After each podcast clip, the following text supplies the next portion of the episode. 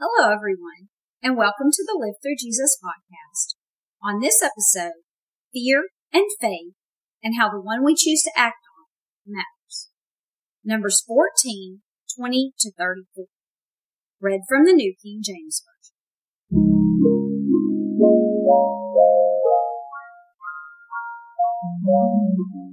Quickly before we get started, if you're new to Live Through Jesus, make sure that you go to livethroughjesus.com and sign up to receive your free five week Bible study over Abraham.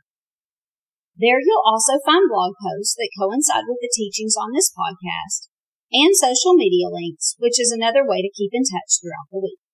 Okay, let's get started.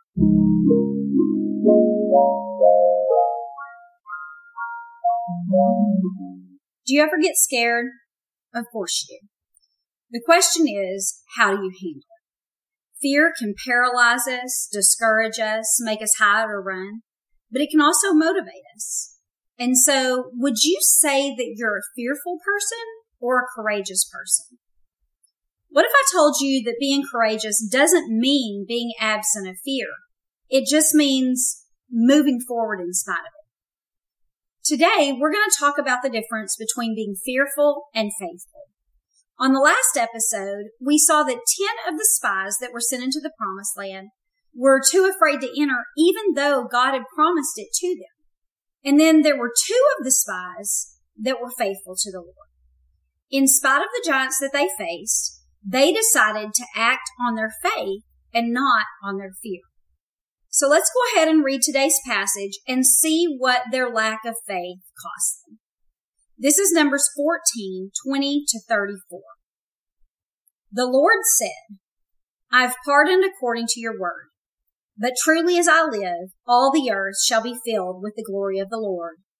Because all these men have seen my glory and the signs which I did in Egypt and in the wilderness, and they have put me to the test now these ten times, and they haven't heeded my voice. Nor shall any of those who reject me see it, but my servant Caleb because he has a different spirit in him and he has followed me fully.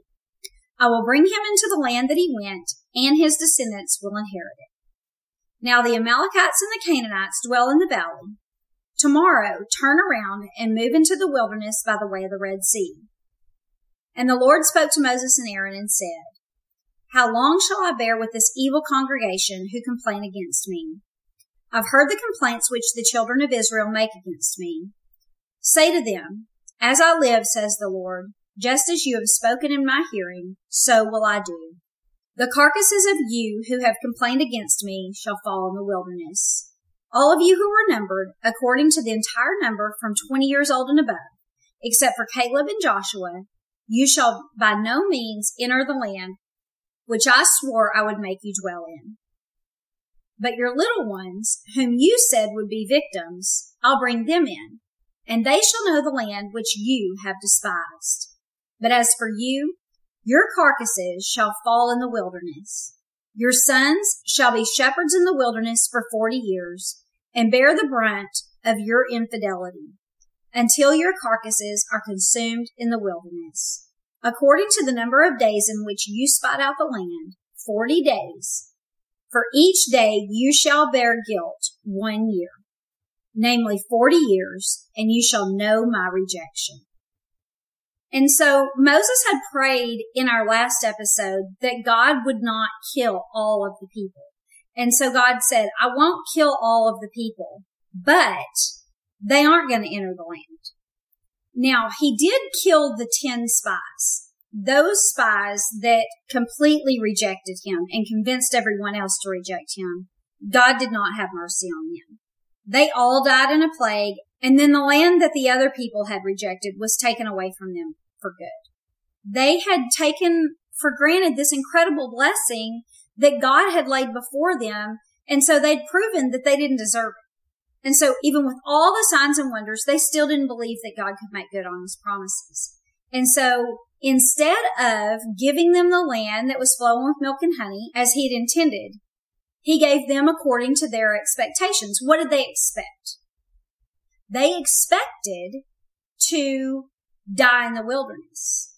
That's what they said. They said, we're either going to die in the wilderness or we're going to die at those people's hands. And God said, fine. You don't believe me? Then I'll give you according to your expectations instead of according to my promises. And so they sold God short and now they're going to receive the least from him that they could. If they believed that he couldn't give it, he wasn't going to give it. They were going to walk away with their lives, but nothing more. So do you see how their lack of faith cost them everything? They had rejected this abundant life that God offered to them, and now it was rejecting them. All of this is poetic, right? God is, is giving them exactly what they deserve, exactly what they expect.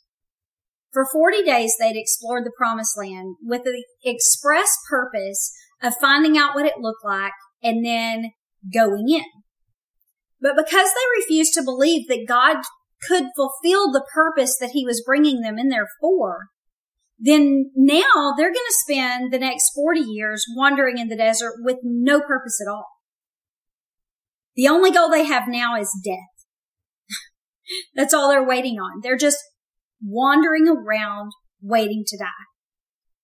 A day ago, they had everything to live for. They had complete purpose. Everything they had been preparing for was right in front of them and they're about to go in.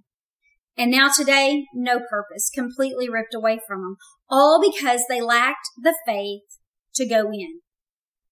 God had been faithful to them since he had given the promise to Abraham hundreds of years before, but they weren't faithful to him.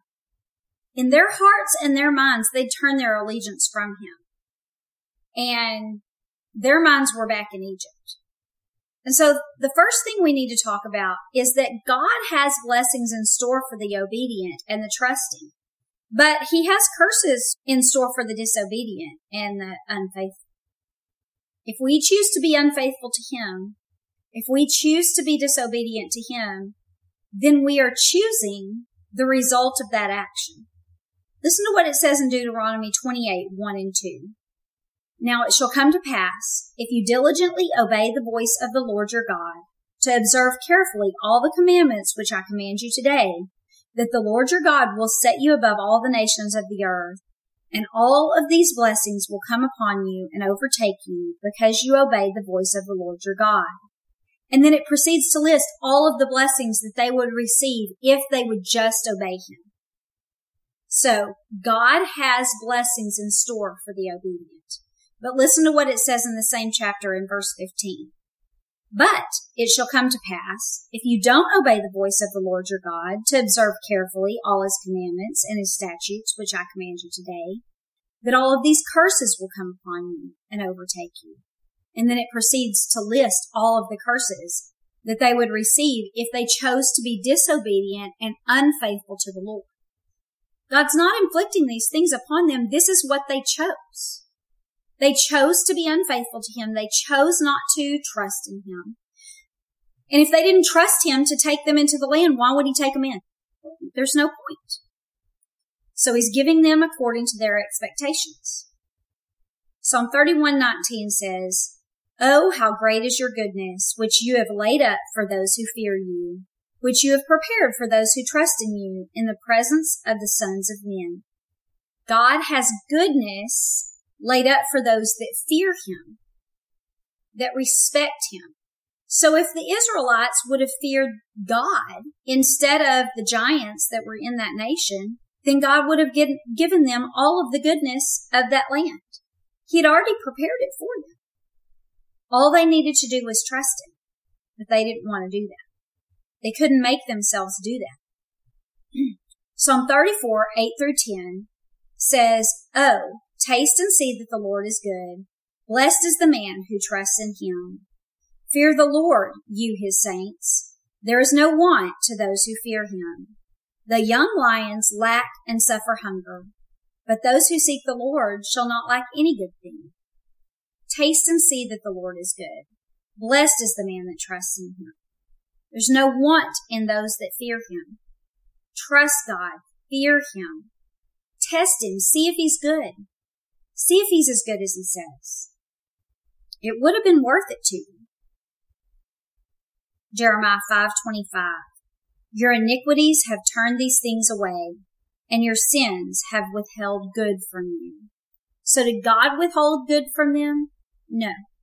Their sins, their fear, their unfaithfulness to the Lord, that is why the goodness of the promised land was withheld from them. It was all their own doing. This was not of God. God had full capability of taking them in. They didn't trust him. Couple more verses. Jeremiah 17, 5 through 10. Thus says the Lord, Cursed is the man who trusts in man and makes flesh his strength, whose heart departs from the Lord. For he shall be like a shrub in the desert and shall not see when good comes, but shall inherit the parched places in the wilderness in a salt land which is not inhabited. Blessed is the man who trusts in the Lord and whose hope is in the Lord. For he shall be like a tree planted by the water, which spreads out its roots by the river, and will not fear when heat comes. But its leaves will be green, and will not be anxious in the year of drought, nor will cease from yielding fruit. The heart is deceitful above all things, and desperately wicked. Who can know it? I, the Lord, search the heart, and I test the mind, even to give every man according to his ways, according to the fruit of his doing. And so he says, if you don't trust in God, you are cursed. If you trust in the flesh and depart from the Lord, you will be cursed. But if you trust and hope in God, then you'll be blessed. You'll be grounded. You'll be provided for. And then it just proceeds to say, don't trust your heart. Your heart is deceitful. Whenever the Bible talks about your heart, it's generally talking about your feelings. And so what it's saying is your feelings are deceitful above all things. They're desperately wicked. You cannot trust them. And so the last of this verse says, God searches your heart and tests your mind. And then he gives according to your ways. So it says he knows what you're thinking. He knows what you're feeling and he wants you to rise above that and do what you're supposed to do, do what you know to do, and then he'll give to you according to what you do. So if those people would have said, I'm afraid, but I'm going to rise above that fear and I'm going to go in this land anyway because I trust you, then God would have given them according to their ways.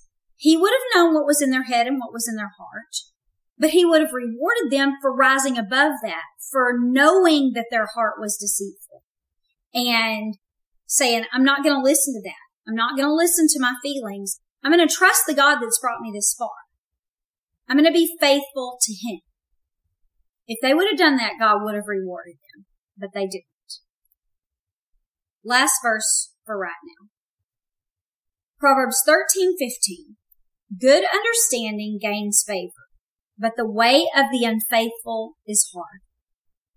The way of the unfaithful is hard. No matter the fear, no matter the worry, no matter the doubt, no matter what you're feeling, God's saying, be faithful to me because if you're not, it's going to be much, much harder. And it definitely was for the Israelites, right? Definitely much harder. And so we don't want to take the goodness of the Lord for granted. He wants to give good gifts to his children, but we have to believe that he's able and we have to prove that we trust him by acting on that belief. We can say it all day long, but if we don't act on that, then it's like that verse said, he's going to give according to our ways, according to the fruit of our doing. And so, just as if we act contrary to our fear and do what God wants, He will reward us. If we say that we believe in Him and then don't prove it by acting on our belief, then He's going to give according to what we do. He gave it the Israelites according to their doings. They refused to go in. And so their lack of faith cost them the blessings that God had in store for them. We don't want that to be the same with us. Don't sell him short. Believe that he can do everything you ask him. Here's a couple of passages that you can rely on whenever you need to know that he's completely able. The first one is Job 9:10. He does great things past finding out. Yes, wonders without number. So whenever we start to get scared or we start to doubt, we have to tell ourselves, God does great things, things that we can't even imagine things that we can't count. He does so many wonderful things we can't even count. Psalm 77, 9 to 15. Has God forgotten to be gracious? Has he in anger shut up his tender mercies? And I said, This is my anguish, but I will remember the years of the right hand of the Most High. I'll remember the works of the Lord. Surely I will remember your wonders of old. I'll meditate on all your work and talk about all your deeds. Your way, O God, is in the sanctuary. Who is so great a God as our God? You are the God that does wonders. You've declared your strength among the people. You have with all your arm redeemed your people, the sons of Jacob and Joseph. So did you notice what was being said in this verse? In the beginning, he says, have you forgotten to be gracious? Has your anger just shut your tender mercies away from us? He said, these are the things that I, I feel. But then I rise above those feelings and I tell myself what I know. I remind myself of all of the wonderful works that you've done. And then I meditate on them. And then I tell people about them. I don't let myself forget what you've done and what you're able to do. Every time that I start to think, wait, where is God? Why is he not helping me? I remember how he redeemed me before. And then I don't worry anymore. I don't doubt him. I don't lose my faith. And then listen to this verse just reminds us of who God is. Ephesians 3:20. Now to him who is able to do exceedingly abundantly above all that we can ask or think, according to the power that works in us. Every time that you start to doubt, every time you think it's impossible, every time you think that there are giants in front of you and there's no way you're going to be able to defeat them, every time that the promise looks like it can't work, every time that you've been heading towards this goal and everything looks like it's going to fall apart, remind yourself that God is able to do exceedingly abundantly above all that you can ask or even imagine. So hope in Him, trust in Him, Everything may not always turn out the way that you want it to, but if you place your hope in God, then He's working for you and you know that you'll be okay. And so the best thing that we can do whenever we're having doubt or fear or any of those things is to read all of his miracles. This person in Psalm was reminding himself of all the things that he knew God was able to do.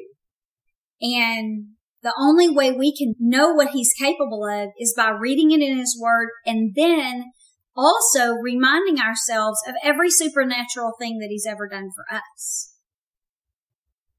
If we read about what he's done for others, we talk to other people that we know and they tell us the things that God has done for them. And then we remind ourselves of the supernatural things that he's done in our own lives. Then our faith will increase. This is Mark 9, beginning in verse 17, and it says, Then one of the crowd answered and said, Teacher, I brought you my son, who has a mute spirit. And then skip down to 21, and he says, How, Jesus says, How long has this been happening to him? And the man said, From childhood. And often this spirit has thrown him both into the fire and into the water to destroy him. But if you can do anything, have compassion on us and help us. And Jesus said, if you can believe, all things are possible to him who believes. And then this is the most important part. Listen to this very carefully. Verse 24. Immediately the father of the child cried out and said with tears, Lord, I believe. Help my unbelief. When Jesus saw the people running together, he rebuked the unclean spirit, saying, Deaf and dumb spirit, I command you to come out of him and enter him no more. Then the spirit cried out, convulsed him greatly, and came out of him. And so did you see what the man did? He said, I do believe. And then he said, but help my unbelief. So he said, I do believe, but I also doubt. Help me. I don't want to doubt. I want to believe in you, but I'm struggling. And what did Jesus do? Did he say, well, if you got any doubt, then tough for you. No, Jesus immediately helped him. He did help his doubt and he also healed his son. Both. How wonderful is that? Do you see how God's faithful even when we aren't? He understands our weaknesses. He doesn't expect us not to fear. He just expects us to rise above that fear. He doesn't expect us not to doubt. He just expects us to act on our belief. Listen to what it says in Hebrews 10:23. Let us hold fast to the confession of our hope without wavering, for he who promised is faithful. God is faithful. All we have to do is stand firm in our faith towards him. Okay, so let's go back to the passage for a minute. We talked about how the entire generation of the Israelites had rejected the land and they're going to die in the wilderness. The only people out of that entire generation that are not going to die before they reach the promised land are Joshua and Caleb. They're the only ones that have been courageous enough to set aside their fears and act on the belief that God would give them what he promised. It says that they had a different spirit than the rest of the people. The Israelites had a spirit of fear. But Joshua and Caleb had a spirit of faith. And so Joshua and Caleb were going to be allowed to go in and also their children. You see, their fathers had said, what did you bring us out here to die in the wilderness, us and our children? And God said, no. As a matter of fact, the children that you thought were going to die, I'm going to save and I'm going to let them go in. They'll inherit the land that you're too afraid to, to enter.